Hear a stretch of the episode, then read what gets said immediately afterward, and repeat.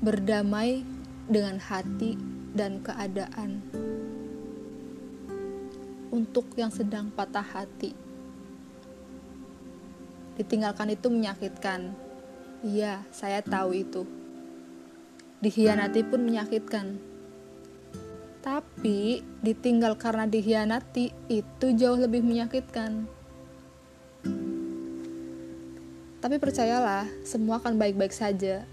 Semua hanya masalah waktu kok.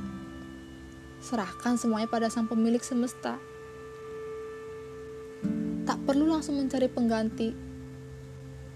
Tapi nikmati saja dulu patah hatinya. Nikmati saja dulu kesendiriannya. Tak perlu melupakan. Karena itu sulit.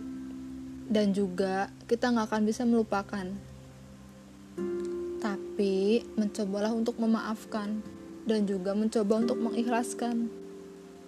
Memaafkan dan mengikhlaskan bukan karena dia layak mendapatkannya, tapi karena rasa cinta kita itu lebih besar untuk ketenangan diri kita. Sehingga kita akan merasa tenang dan bahagia dengan memaafkan dan mengikhlaskan.